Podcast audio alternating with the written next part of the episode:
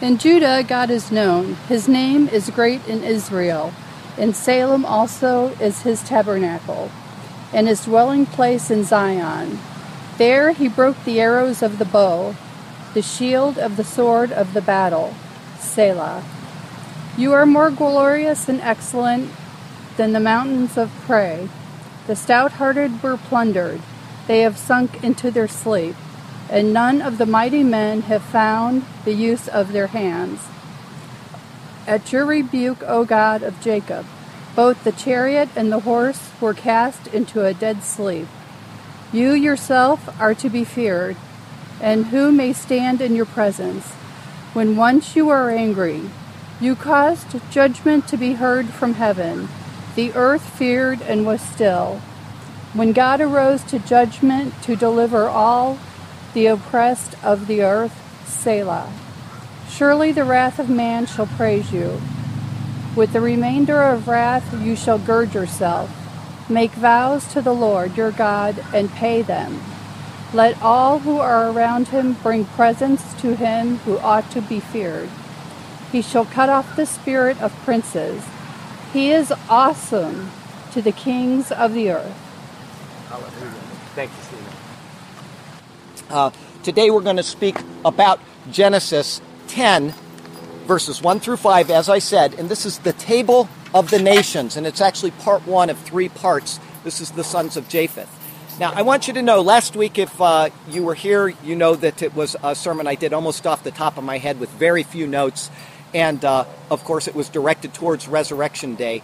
Um, for those of you that haven't been here before, my sermons are not like you will see in many churches that are kind of uplifting and they, they uh, want to make life applications. I started with Genesis 1 1, and uh, we've been doing, I think we're on Sermon 26 today to get up to Genesis 10. And they are they stick right to the Bible. In other words, they are for you to understand why things happen in life and why things work the way they do from God's perspective. And so uh, it, it's more, I, I, don't want to use the term a, um, uh, a college dissertation, but it's more like that than it is a sermon that you may think of uh, generally. But it is the Word of God and it has a purpose. And if you can't get through these more difficult passages, then you really can't understand what is going to come later. So I wanted to let you know that in advance. And before I actually get into the sermon itself, I have a couple things from this day in history. 15 April is today. And uh, does anybody know what happened 100 years ago today on 15 April? It was the sinking of the Titanic. It happened at uh, 2:27 in the morning in the North Atlantic. It hit an iceberg, and uh, before the evening, and it took that long for it to finally sink. And 1,517 people died, and more than 700 people survived from that. And this is the uh, freighter that, uh, or the uh, uh, ocean liner that God couldn't sink, apparently, and it was on its maiden voyage. And after our sermon, before we take communion, I'm going to mention something that occurred on that night, and I would hope that you would uh, take it to heart. It is a wonderful lesson for all of us. One other thing that I'd like to bring up, and we busy day in history, I can tell you, 15 April. But one other thing is that in 1948, the Arabs were defeated in the first Jewish-Arab battle. And less than one month later, on 14 May of 1948, the state of Israel was uh, established. And since that time, they have been, uh, as a matter of fact, the day that they announced the establishment of Israel, every Muslim nation on earth proclaimed war against Israel, and they were beaten. And then that happened again in 1967 when the, during the Six Day War, and it happened again in 1973 in the Yom Kippur War. And God has sovereignly brought his people back into the land of Israel, and he will defend them. If you know the book of Amos, the very last words of it says, They will never be uprooted again, says the Lord your God. Has his signature right down there. Um, and I'm going to speak about that today a little bit in the Table of Nations. So keep that in perspective. Uh, I'll bring them up again towards the end of the sermon, and especially the part about the uh, Titanic as well, because these are things that happen to real human beings in human history. Getting into Genesis chapter 10 now, it is a lot like chapter 5 of the book of Genesis in one respect. It lists names and it lists people, and it includes just a very little bit of other information beyond that. Just names and just a very little bit of information. And for this reason, it is often passed through very quickly and without a lot of study or thought. But it is something that has been placed in the Bible by God, and it is therefore something that we should deem as important as He does. This chapter, chapter 10, is the last time that actually in human history, not just the Bible, but in human history, that all of the people of the world are listed together in a family type arrangement. Many of the people groups here that are mentioned will show up again in the Bible, particularly in future prophecy, and some of it is what I just read you from Ezekiel 38. So, understanding who these people are and where they migrated to can help us to understand what is happening in human history, in prophecy, and in these future battles. Without this knowledge, the events of the world today seem unpredictable and they may seem frightening to us. But knowing who these people are and who they became allows us to see that God is in complete control of everything, including our present trying times and the future which we are rushing headlong into. So I hope that you will allow me to take just a couple of minutes, and I would like to read you Martin Luther's thoughts on this chapter, chapter 10 of Genesis. Whenever I read these names, I think of the wretched state of the human race. Even though we have the most excellent gift of reason, we are nevertheless so overwhelmed by misfortunes that we are not ignorant not only of our own origin and the lineal descent of our ancestors, but even of God Himself, our Creator. Look into the historical accounts of all nations. If it were not for Moses alone, what would you know about the origin of man? And the question is, we would know nothing. Of this wretched state, that is our awful blindness, we are reminded by the passage before us, which gives us instruction about things that are unknown to the whole world. What do we have about the best part of the second world, meaning after the flood, besides words? Nothing to mention, not to mention the first one, meaning before the flood, which antedated the flood. The Greeks wanted to have the account of their activities preserved, the Romans likewise. But how insignificant this is in comparison with the earlier times, concerning which Moses has drawn up a list of names in this passage, not of deeds. In other words, it is the names which are important and which we need to cling to, and not the deeds of man, which will all just be forgotten in time. Hence, one must consider this chapter of Genesis in a mirror, which to which to discern what human what we human beings are, namely creatures so marred by sin that we have no knowledge of our own origin, not even of God himself, our creator, unless the word of God reveals these sparks of divine light to us from afar. Then what is more futile than boasting of one's wisdom, riches, power, and other things that pass away completely? Therefore, we have reason to regard the Holy Bible highly and to consider it a most precious treasure. This very chapter, even though it is considered full of dead words, has in it the thread that is drawn from the first world to the middle and to the end of all things. From Adam, the promise concerning Christ is passed on to Seth, from Seth to Noah, from Noah to Shem, and from Shem to this Eber. Eber will be mentioned, I believe, next week, maybe the third week from now from whom the Hebrew nation received its name as the heir for whom the promise about the Christ was intended, in preference to all other peoples of the whole world. This knowledge the Holy Scriptures reveal to us. Those who are without them, meaning the Bible, live in error, uncertainty, and boundless ungodliness, for they have no knowledge about who they are or whence they came. Martin Luther correctly came to the conclusion that this chapter contains the thread which started at creation and it will continue all the way until eternity. And without this link that we're going to talk about, there would be a tear in the fabric of our understanding about the things of God and the redemption of man. Because of this, we need to spend some time in it and not just hurry through it. And as I said, we're going to spend three sermons on this particular chapter. Our text verse for today is Deuteronomy 8, verse 3. So he humbled you allowed you to hunger and fed you with manna, which you did not know, nor your fathers know, that he might make you know that man shall not live by bread alone, but man lives by every word that proceeds from the mouth of the Lord. Every word that proceeds from the mouth of the Lord includes passages which some people may find tedious or hard to understand, but they contain deep riches of wisdom and truth. And so may God speak to us through His word today and may his glorious name ever be praised. Our first thought from chapter 10 is the blessings and the curse. Verse 1 Now this is the genealogy of the sons of Noah Shem, Ham, and Japheth, and sons were born to them after the flood.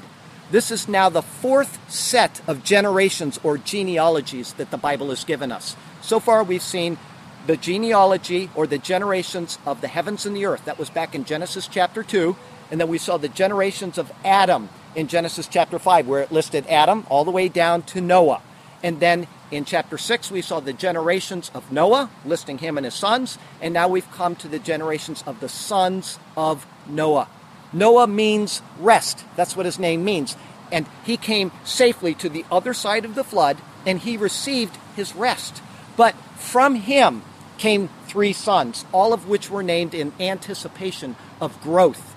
Shem means name or fame, and it indicates that he would expand widely and become well known. Ham means hot or passion, indicating anything but idleness and Japheth means to enlarge or to extend. The world was going to move in many directions, and these three sons would be the fathers of all of that human movement. In this chapter, the world will be divided into 70 nation groups, and we're going to see that all the way through chapter 10. This then is the table of the nations. Before going any further, though, we need to go back and look at the blessings and the curse that were given by Noah to his sons. These are going to come into clarity of focus even in the world in which we live today. The, the, patterns in the Bible and in the world that we live in from this one blessing and curse that Noah gave to his sons is so astonishing that when I was preparing these three sermons, I was actually trembling. It is actually that amazing what one man said that we are seeing in the world today. From this blessing and curse, then, we are going to see these biblical patterns, and we'll start with a few of them during the sermon today. Here is Noah's curse and his blessings as we read them in the week before Palm Sunday. Cursed be Canaan, a servant of servants he shall be to his brethren. And he said, Blessed be the Lord, the God of Shem, and may Canaan be his servant. May God enlarge Japheth, and may he dwell in the tents of Shem, and may Canaan be his servant. Because of what Noah's youngest son Ham did, Ham's youngest son was cursed. I explained this before. The reason why is because God had already blessed Ham. And the Bible says that how can one curse whom the Lord has not cursed? In other words, because Ham was blessed, he could not curse his son Ham for doing what he did to him. And so he turned around and he cursed Ham's youngest son, who was Canaan. After the mentioning of the curse of Canaan come the blessings of Shem and of Japheth. But Ham is not mentioned. Noah's sons are listed in the verse that we just read, though, chapter 1, as Shem, Ham, and Japheth. They're listed that way in chapter 10, verse 1. They're listed in the book of Chronicles, and you'll see it elsewhere. Noah's blessing to his son Shem says, Blessed be the Lord, the God of Shem, and may Canaan be his servant. Rather than directly blessing his son Shem, Noah says, Blessed be the Lord, the God of Shem. And so this blessing is a spiritual blessing. And the line of Shem, since that blessing, has remained the main spiritual line of humanity ever since then, and it includes all of the world's monotheistic religions. It includes Christianity, Judaism, and Islam. Regardless of the validity of the religion, the nature, the spiritual nature of the people has remained for 4,000 years. Ham is the second son, and he received no blessing or curse directly. Only his son was cursed. But implied in the curse of Canaan is the entire family of Ham in general. The curse is that they would be a servant to their brothers. And the line of Ham, as we're going to explore in greater detail next week, has truly been the servants to the people of the world. From the line of Ham have come the great technological and physical achievements of the earth.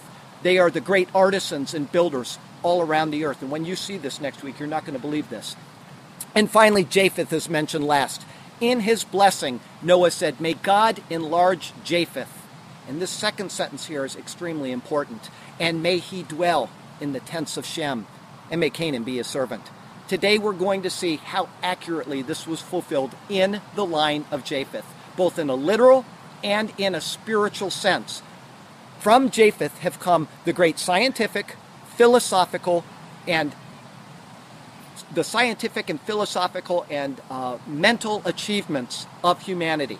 In a previous Genesis sermon, we saw that in the book of Acts, the same order in which these three sons are mentioned in verse 1, Shem, Ham, and Japheth, is the same order in which salvation came to the people of the world after the time of Jesus' cross. The sons of Shem, who are represented by the people of Israel, received Jesus Christ and the Holy Spirit in Acts chapter 2.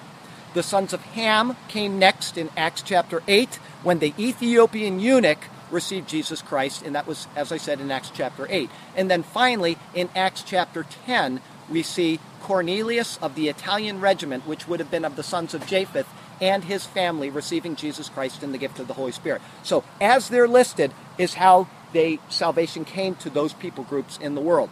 But what in what is an amazing pattern as well, each of these three specific groups came seeking Jesus Christ in the same order. There are certain groups of people in the Bible that are recorded in the Gospels that came to seek Jesus. And here's how they were the shepherds, and then the wise men, and then the Greeks. In Luke chapter 2, the shepherds came to see Jesus, and they are from the line of Shem. The Magi, or the wise men, came in Matthew chapter 2. They came after the shepherds, and they are from the line of Ham, probably from Arabia. And finally, the Greeks came to seek Jesus in John chapter 12, and they are from the line of Japheth. Once again, Shem, Ham, and Japheth.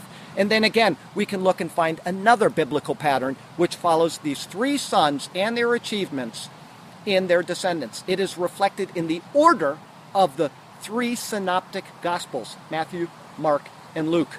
Matthew is obviously directed to the sons of Shem, the king of Israel, and they are Israel of the line of Shem. They're the Semites, the Jewish people. In Mark, we see Jesus depicted as the servant, and the curse upon Canaan and the line of Ham would be that they would be servants. And there is no doubt at all who Luke is addressed to. It's addressed to the Greek mind who are the descendants of Japheth. So once again, you see another pattern coming out of the gospel accounts from this one blessing of this one man many thousands of years earlier. If you ever wondered how the gospel of Jesus Christ can affect people from every culture on earth. And I've been all over the world and I have seen people all over the world that are Christians. And the reason why is because this gospel message is directed to various people, types of people, all in these synoptic gospels, and all of them are from these three sons of Noah. The gospel is a message of hope for the people of the world, and it can connect with the thought process of any mind. And if these points are not enough, there is yet one more beautiful picture of the universality of the message of Jesus and his work accomplished on the cross of Calvary. It is prominently displayed right in the crucifixion account, where each of these three branches of mankind, Shem, Ham, and Japheth, are mentioned as participating in his crucifixion. The sons of Shem were morally and they were spiritually responsible for his death. They sold him, they tried him, they convicted him, and they handed him over. And as they did, they cried out, His blood be upon us and upon our children. Ham was there too. He was represented by Simon of Cyrene. If you remember, Simon of Cyrene carried Jesus' cross. He's from Cyrene, which is in the north of Africa. He would have been a son of Ham. And when he carried the physical burden of the cross that led Jesus to the place of the skull where he would be crucified and died, he literally fulfilled the prophecy of Noah, being a servant of the servant. So you can see how amazing that is. And then finally, Japheth was there as well. His sons were given the executive responsibility for what occurred when Pilate tried him and the Roman soldiers pierced him through his hands, his feet, and his side. From what may have seemed like an innocuous sentence about three sons of Noah in an otherwise mundane seeming chapter of the Bible, chapter 10, we can see patterns and parallels which show us the wonderful working of God and His love for all of the people of the world who seek Him out. And that brings us to our second thought today, which is, and may God enlarge Japheth. Verse 2 The sons of Japheth were Gomer, Magog, Madai, Javan, Tubal, Meshech, and Tiras. The sons of Gomer were Ashkenaz, Riphath, and Togarma. The sons of Javan were Elisha, Tarshish, Kittim, and Dodanim. From these, the coastland peoples of the Gentiles were separated into their lands, everyone according to his language, according to their families, into their nations.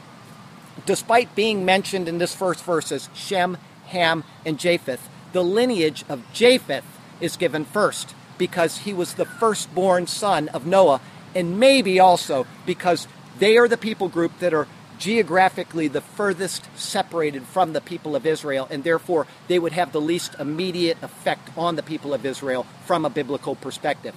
In this account, there are 15 names that are mentioned. You have Japheth, the son of Noah, and then you have seven of his sons, and then seven of his grandsons. And some of these names are mentioned in Ezekiel 38, just as I read you earlier. I don't know if you remember the names as I was reading them, but they're right there as people who will come against Israel in the future. In the case of Ezekiel 38, and if you listen to the terminology of what I read, you know that this may actually occur in the very, very near future. Iran is of the sons of Japheth, and they are right there causing trouble right now. Moscow, which is represented by the son Meshech, is aligned with Iran. If something happens to Iran, Moscow will get involved, just like we did when we got involved with Kuwait. We had an, a, a, an agreement with them or a treaty, and Moscow has a treaty with Iran if what happens that I think may be coming in the very near future, Moscow will have to get involved. And we are going to see other names in here as well of these people that are aligned against Israel, even within the past year. Some of them, were, which were allies, have now fallen away from them. The sons of Japheth became the coastland peoples of the Gentiles. And because of this, they would more easily branch out around the world, much easier than Noah's other sons. And from the coastlines, these would become the great seagoing adventurers of the world. Early on, the descendants of Japheth are known as the Aryans. If you remember the term from Adolf Hitler talking about the Aryans, this is the group, and they split into two main groups. One group settled in the direction of Europe, and the other settled in the direction of India. And these groups, which vary widely in skin tone and in languages, are still the same basic stock of people. What's really nifty about the divisions of Japheth, though, is that even apart from the Bible, we can trace back their lineage to Japheth. The Greeks claim an ancestor named Iapetos, a name which is very similar to the Hebrew Yapet. In India, they have their own flood account, which has many parallels to the biblical account. The great hero of their uh, tale is a guy named Satyavrata, and he had three sons. The names of the old the name of the oldest is Iapeti, which again is very close to Yapet. The other two brothers are named Sharma and Harma, Shem or Ham. If you pronounce it in Hebrew, it's Ham, so you can see how close they are. The story says that Harma, which would be Ham, was cursed by his father because he laughed at him when he got drunk. And if you remember that from the, the uh, story of Noah, it is the story of Noah in a nutshell. And if you don't see it in that way, then I don't know what kind of a nutshell you're trying to crack because it is very, very similar. There is no doubt that what we have in Genesis 10 is the Word of God and that it is giving us these amazing details of real people and real matters concerning the beginnings of the post flood world and that carry all the way on to our current time today. Because the sons of Japheth are the predominant people of India and of Europe, they are therefore the source of most American family groups as well. As you can see, the sons of Japheth have widely extended over the centuries, thus fulfilling the prophecy of his father upon him, which means to enlarge. His name and the prophecy meant the same thing. But the enlargement is not just a physical enlargement. It is not just geographic in nature, in other words. It also includes enlargement in the scientific, the philosophical, the intellectual, and the spiritual disciplines the descendants of Japheth have been at the forefront of understanding science, and it is rivaled only by the sons of Shem. History is com- it's replete with names like Newton, Pasteur, Galileo, Galileo, Lavoisier, Kepler, Copernicus, Faraday. And we could go on and we could go on and we could go on of the great scientific minds, all who came from the sons or from the line of Japheth. Even Bill Gates and Steve Jobs, they're from the line of Japheth. In the curiously intellectual realm, it's evident that most of the philosophical disciplines that have arisen over the years have come from the line of Japheth. And they continue to be dominate, denom, dominated by this group of people even today. The Greeks, in particular, were the ones who brought in the early concepts of philosophy. We started out with the early classical Greek philosophers, which were people like Thales and Pythagoras, Xenophanes, Plato, and from there, it went into the later classical philosophers, people like um, Parmenides, Pythagoras, Socrates, Euclid, and even if you know the great, great philosophical mind, Aristotle, all came from Japheth. And then later came the Hellenistic philosophers and the Roman philosophers, and then the Western medieval philosophers and the early modern philosophers, and finally the modern philosophers. All of these great minds and all of these doctrines developed because of an ancient blessing of a man upon his son. And there's one more very important point to make about the sons of Japheth. The blessing on him did not stop with the idea of enlargement. Remember, I said there was a verse I wanted you to pay attention to a second ago. Here's what he said to his son And may he dwell in the tents of Shem. This is not speaking of literally dwelling in the tents of somebody, so it must be relevant to the first portion of the blessing upon Shem, which was a spiritual blessing. A guy named Arthur Custance, a doctor from Toronto, noted that Japheth dwelling in Shem's tents means that he would come to share in the same spiritual blessing or the same spiritual inheritance as Shem. It is carrying on the message of Jesus Christ. If you understand that, if you understand what I just said about Shem carrying on the message of Jesus Christ, you can look at the prophecy of Noah and his sons, and you can look at the Bible in an entirely new way. After the Jewish people rejected Jesus Christ, the spiritual banner of humanity moved from Shem to Japheth. And this isn't just idle speculation. The Bible speaks elsewhere of dwelling in another's tents in exactly the same manner. And as a matter of fact, I will read you a psalm as part of this sermon, at the end of the sermon, to show you that. In this group of people, the sons of Japheth, they have for 2,000 years held the spiritual primacy of the doctrines of Jesus Christ. And in a marriage which is proven to meld the scientific and the philosophical doctrines of Japheth, they've been taken with the spiritual blessing upon Shem, and they have given us an ability to understand the Bible in another, in a completely new way, I should say. In other words, if you don't know the philosophy of people like Aristotle and Thomas Aquinas, then you have no way of grasping mentally doctrines such as the Trinity or the soul body unity that the Bible speaks about.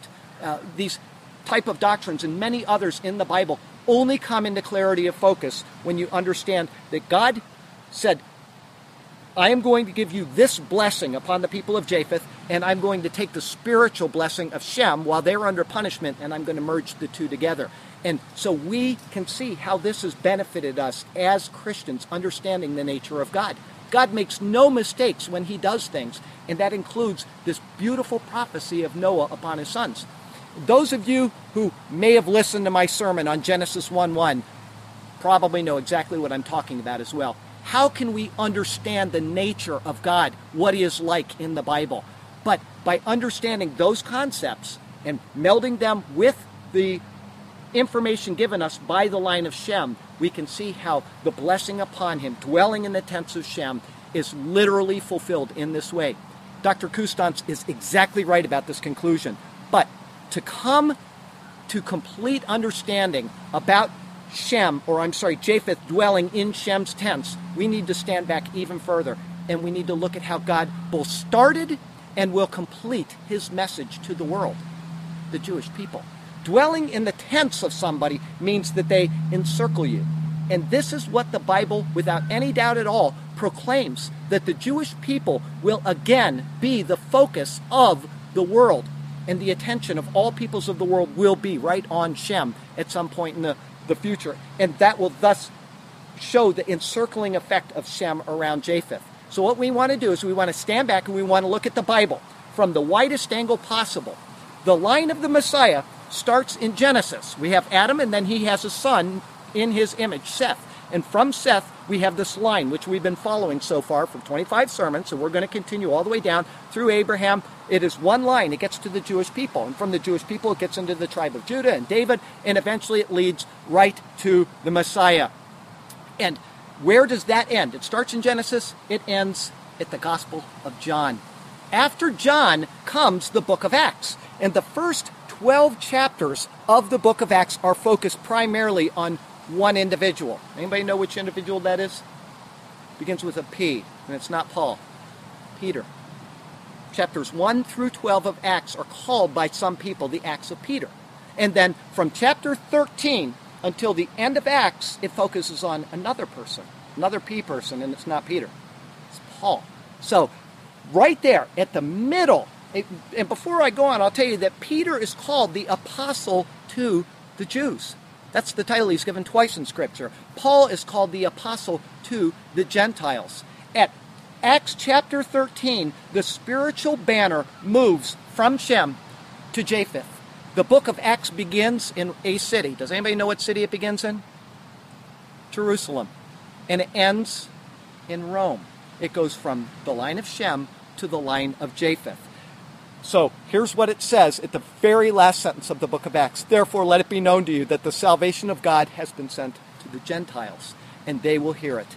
After Acts, and it's ending in Rome, we have the next 13 epistles, which are written by Paul, the apostle to the Gentiles, and they are written to Gentile people. Colossians, Galatians, Ephesians, Corinthians, they're all sons of Japheth.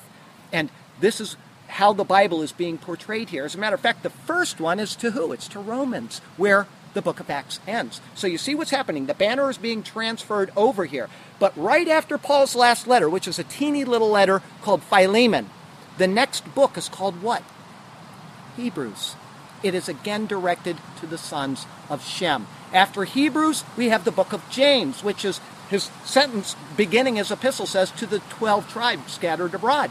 And then after we have uh, James, we have 1 and 2 Peter. Again, the apostle to the Jews. And he says that his letters are directed to the pilgrims of the dispersion. So we have Peter. After Peter, we have 1, 2, and 3 John, which is of the same nature and character as the book of John. And then finally, the uh, epistles in the New Testament end with the book of Jude.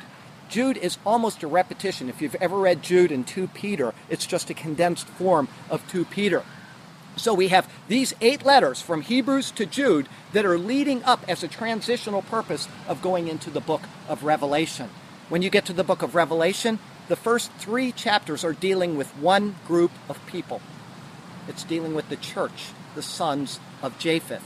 After that, from the fourth chapter on, and actually the second verse of the fourth chapter, you come to the first verse of the fourth chapter is a picture of the rapture of the church being taken out. And from 4 2, all the way through chapter 19, when Christ returns with the church, the entire focus is on the nation of Israel. And this is what the Bible is proclaiming is that Shem starts things, we carry the spiritual banner for a certain amount of time, and then it goes back to Shem. And in the chapter 20 of the book of Revelation, it is dealing with the millennial reign of Christ. 1,000 years of Christ reigning on the earth from Jerusalem in the midst of the Jewish people. And then you have the two final uh, chapters of Revelation, 21 and 22, and that is the final merging of God's people, both Jew and Gentile, the physical and the spiritual being merged. So, in other words, when one stands back and looks at the overall picture, the sons of Japheth, meaning the church, truly do dwell in the tents of Shem, and they are encompassed on all sides by his spiritual tent. The Bible is the message of redemption that is found in the person of Jesus Christ, who is the greatest of all of the descendants of Shem. He is our Lord and Savior. And that brings us to our third and final thought today, which is the Japhethites near you. It might be a little easier if I was to give you a chart with all of this on there. I could say who these people are and where they went to. But I'm going to read you the names again from Japheth and his sons and his grandsons and where they've gone into the world. And this will help you to piece together the world as it is today from a biblical perspective. Gomer is Germany, Crimea, Cambria, and the Celts. Ashkenaz is Germany, the Saxons, and Scandinavia. The son Riphath is the Carpathians. And then Togarma, who is mentioned in Ezekiel 38, is the Turks and the Armenians. And if as I said a few minutes ago, one of these nations in the past year has turned its allegiance from Israel, and that is Turkey. They were actually so close within the past years that they used to hold joint exercises together, military exercises every year, and that stopped last year. They are now coming against the people of Israel. Then we have Magog, who is of the Georgians and the Scythians. Madai is the Medes, the Aryans, and the Indians of India. Javan is the Ionians. The Greeks in the coastlands. Elisha is Hellas, Tarshish is Spain, Kittim is Cyprus, Dodanim is the area of the Black Sea and the Dardanelles. You have Tubal, which is Tobolsk, Mesech, which is Moscow, Tiras, which is Thrace and the Teutons. One thing to remember about these biblical names, and you're going to see this through the Bible if you read your Bible, is there are names that end with I am. I've read a couple of them, Kittim and Dodanim, and I want you to understand what that is. I am in Hebrew is a plural. It's like us putting an S at the end of a name. So if you see an I am, it is not specifically a person's name, but the name of maybe a group or a clan or a family or a tribe. And they got their name from the individual who was in charge of it. So to help you understand that, when you see an I am at the end of a name, it's like reading something like, All Garrets are handsome people you know that it's speaking of a clan and not an individual person. But I don't want you to believe everything that you always read because not all Garretts are handsome like I am, okay? So I want to take just a minute and I want to read something from a guy named Ray Stedman, which will reiterate what I just read about who these people are and where they went, but he does it in narrative form and it will really help you to get this into your head. We learn here that Japheth has seven sons, but only two of them are traced for us in any detail. The first was Gomer. From the word Gomer, came the word Gaul or Gaelic. These are the people, interestingly enough, to whom the New Testament epistle, the Galatians, is written. The Galatians were Gauls. Most of us have a Gaelic or a Celtic ancestry, and the Gauls and the Celts were descendants of Gomer. They migrated to the north and settled in Spain, France, and in Britain. From these Gauls came the most of the early families of Western Europe and consequently the Americas as well. The oldest son of Gomer was Ashkenaz. He and his descendants first settled around the Black Sea and then moved into a land which is called Assyria, which later became known as the islands of Scandia, which we now know as Scandinavia. You can trace a direct link between Ashkenaz and Scandinavia. Another of the sons of Gomer was Riphath. Although we do not know too much about Riphath, we do know that he was located in Central Europe, and some scholars feel that the word Europe itself comes from the name Riphath.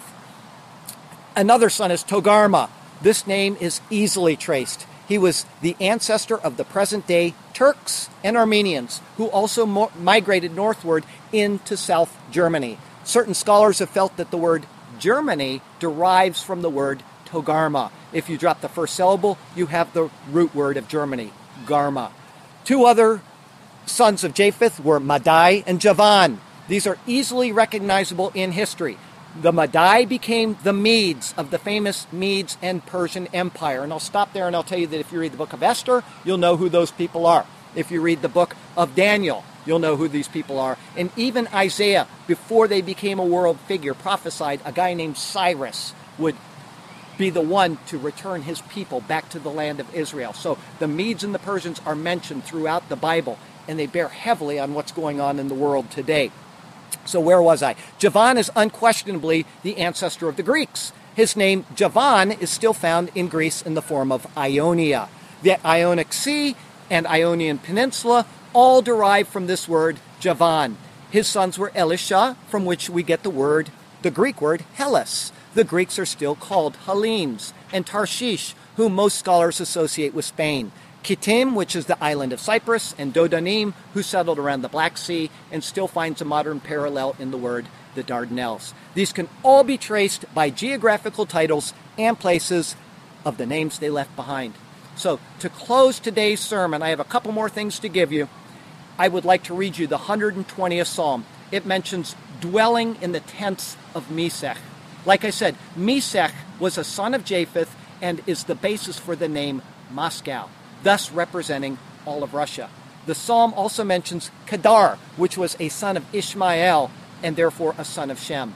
For 2,000 years, the Jewish people were exiled all around the world and dwelt in the tents of foreigners. But now God has restored them to their homeland. And in his sovereign way, he has faithfully protected and returned his unfaithful people, and he will continue to do so as the world comes against them. And before I read you this psalm, I want to tell you that one of the people that is here right now is the son of Shem, and his family migrated from Russia, just as it says right here, migrated from Russia down into Israel. They had been for 2,000 years all around the world proclaiming next year in Jerusalem, next year in Jerusalem. And within our lifetime, his parents moved from Russia in what's called the Aliyah down back into the land of Israel, just as God prophesied throughout the Bible. It is an amazing thing that one of us right here participated in that in his own lifetime. So let's remember to pray for Israel, both the people and the land, and also to pray for the peace of Jerusalem. The 122nd Psalm, the sixth verse of it says, Sha'alu Shalom Yerushalayim. Pray for the peace of Jerusalem. It's the only commanded prayer about a place in the Bible. And we should take heed to it and pray for it because when the peace of Jerusalem returns, it will be when Jesus Christ returns to that land and sets up his kingdom of peace, which will last for a thousand years before we go off into eternity. Here's the 120th Psalm. In my distress I cried to the Lord, and he heard me. Deliver my soul, O Lord, from lying lips and from a deceitful tongue. What shall be given to you, or what shall be done to you, you false tongue, sharp arrows of the warrior, with coals of the broom tree? Woe is me that I dwell in Mesech, which is Moscow, that I dwell among the tents of Kedar. My soul has dwelt too long with one who hates peace. I am for peace, but when I speak, they are for war. I got a poem I'd like to read you. I typed up for this particular section of the Bible. It's called The Line of Japheth. Noah had three sons who came with him on the ark, and they each had a wife to carry on humanity's life spark. The genealogy of these sons starts in chapter 10, verse 1 of the book. Shem is the first, and then comes Ham, and finally Japheth too. Don't just read this verse without taking a deeper look, because these names hold immense and wonderful treasure for you. Shem's blessing was spiritual, and spiritual he would be. Through his line came the very oracles of God, and also through him came the Messiah for all the world to see. When he came among us, and on the earth he did trod. Ham received no blessing, but his son received a curse. Yes, a servant of servants to his brethren he shall be. And the line of Ham fulfilled the words of this verse, even to Simon of Cyrene, who carried the cross to Calvary. Japheth was blessed with enlargement, like the spreading of a tree, and enlargement truly has been found in him. He spread out in science and also in philosophy. Greatness of the mind is the fruit of his tree's limb. And sons were born to Japheth after the flood. Seven sons he had who now fill all the land. Gomer, Magog, Madai, and Javan carry on Japheth's blood, as do Tubal, Meshech, and Tiras. Across the world they fanned. And Gomer's sons are noted in the Genesis account Ashkenaz, Riphath, and Togarma. Gomer says, They're mine. These sons add to Japheth's total head count, and even till today, we can identify them in Japheth's line. One other son of Japheth has children noted in this scroll. That son is Javan, who had four sons of his own. Elisha, Tarshish, Kittim, and Dodanim are counted in the roll, and these sons spread out, their own seed having sown. From this line of Japheth, the coastland peoples came. Of the Gentiles, they were separated, each into their land. Everyone according to his language and his family name, everyone into their nations, directed by the divine hand. Japheth's name has grown great, especially in one way. His line became the steward of the Messiah's name, bearing his banner and waiting for the day when the sons of Shem will once again do the same. The time is coming full when Shem's tents will finally finish encompassing Japheth's bearing of the sword. And to Shem, the world's attention will be directed, you see, because to Shem will return Jesus, God's living word. Everything in due time, as, and as directed by the unseen hand. And when Jesus returns, his rest will be gloriously grand. Hallelujah and amen. I promised you that I would read something about the Titanic, and uh, I would be negligent if I didn't read this today. When you hear what this man did from the Titanic. It is absolutely one of the most moving things I've ever heard. When the Titanic hit the iceberg, John Harper, this guy was on his way to America with his daughter. He was a widower and he had a daughter, and he was on his way to America to become the new pastor of the church, which is where D.L. Moody preached. And he's heading there on the Titanic, and it says he successfully led his daughter to a lifeboat. Being a widower, he could have joined her but he forsook his own rescue, choosing to provide the masses with one more chance to know Christ. Harper ran person to person, passionately telling others about Christ. As the waters began to submerge the unsinkable ship, Harper was heard shouting, Women, children, and unsaved, into the lifeboats. Rebuffed by a certain man at the offer of salvation, Harper gave him his own life vest, saying, You need this more than I do. Up until the last moment on the ship, Harper pled with people to give their lives to Jesus. The ship disappeared beneath the deep, frigid waters, leaving hundreds floundering in its wake with no realistic chance for rescue. Harper struggled through hypothermia to swim to as many people as he could, still sharing the gospel. Harper evidently would lose his battle with hypothermia, but not before giving many people one last glorious gospel witness. Four years after the tragedy, at a Titanic survivors meeting in Ontario, Canada, one survivor recounted his interaction with Harper in the middle of the icy waters of the Atlantic. He testified he was clinging to the ship debris when Harper swam up to him, twice challenging him with a biblical invitation to believe in the Lord Jesus Christ, and thou shalt be saved. He rejected the offer once, yet given this second chance, with miles of water beneath his feet, man gave his life to Christ. Then, as Harper succumbed to his watery grave, this new believer was rescued by a returning lifeboat. As he concluded his remarks at the Ontario's meeting of survivors, he simply stated, I am the last convert of John Harper. When the Titanic set sail, there were delineations of three classes of passengers. Yet immediately after the tragedy, the White Star Line in Liverpool, England, placed a board outside its office with only two classes of passengers reading, known to be saved and known to be lost. The owners of the Titanic had simply reaffirmed what John Harper already knew. If you've never accepted Jesus Christ as your Lord and Savior, you may face a Titanic of your own today. You may be in a car, in a car accident. You may have your heart suddenly stop, or whatever else the Lord determines for the end of your life. And you will go off into eternity.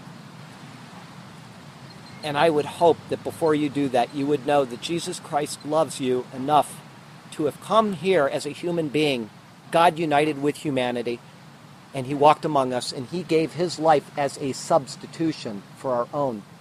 He took the punishment that we deserve on Himself at the cross of Calvary. And by doing that, we can now have peace with God. And He does not make it hard. All He asks us to do is to put our trust in what Jesus Christ has done, fulfilling the law that we cannot fulfill. He says, if you will do that, if you will call on the name of the Lord, you will be saved. And as I said last week, only an idiot would call on a dead Lord. Tied up in calling on Jesus Christ is the fact that he is alive. He came back to life by the power of the resurrection of God, and he will live forevermore. And he promises that to anybody who has never called on him as Lord and Savior. And I know today's sermon, like the next two, are more studious and less life application.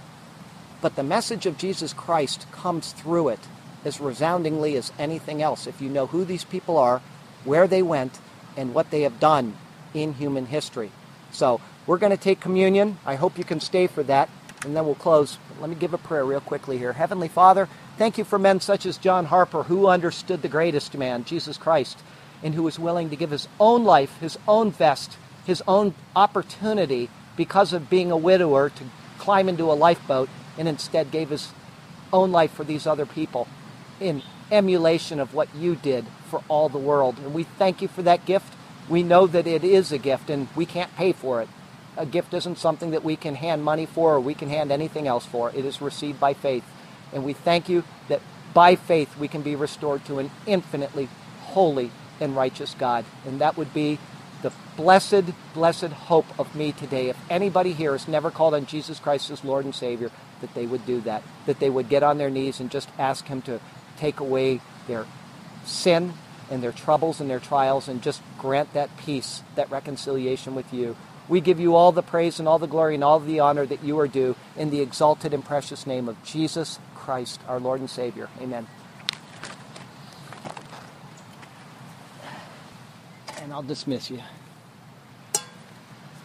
Yeberechecha Adonai v'yishmerecha, Ya'er Adonai panav eliecha v'kuneka, Yisa Adonai panav eliecha v'yasem lecha shalom.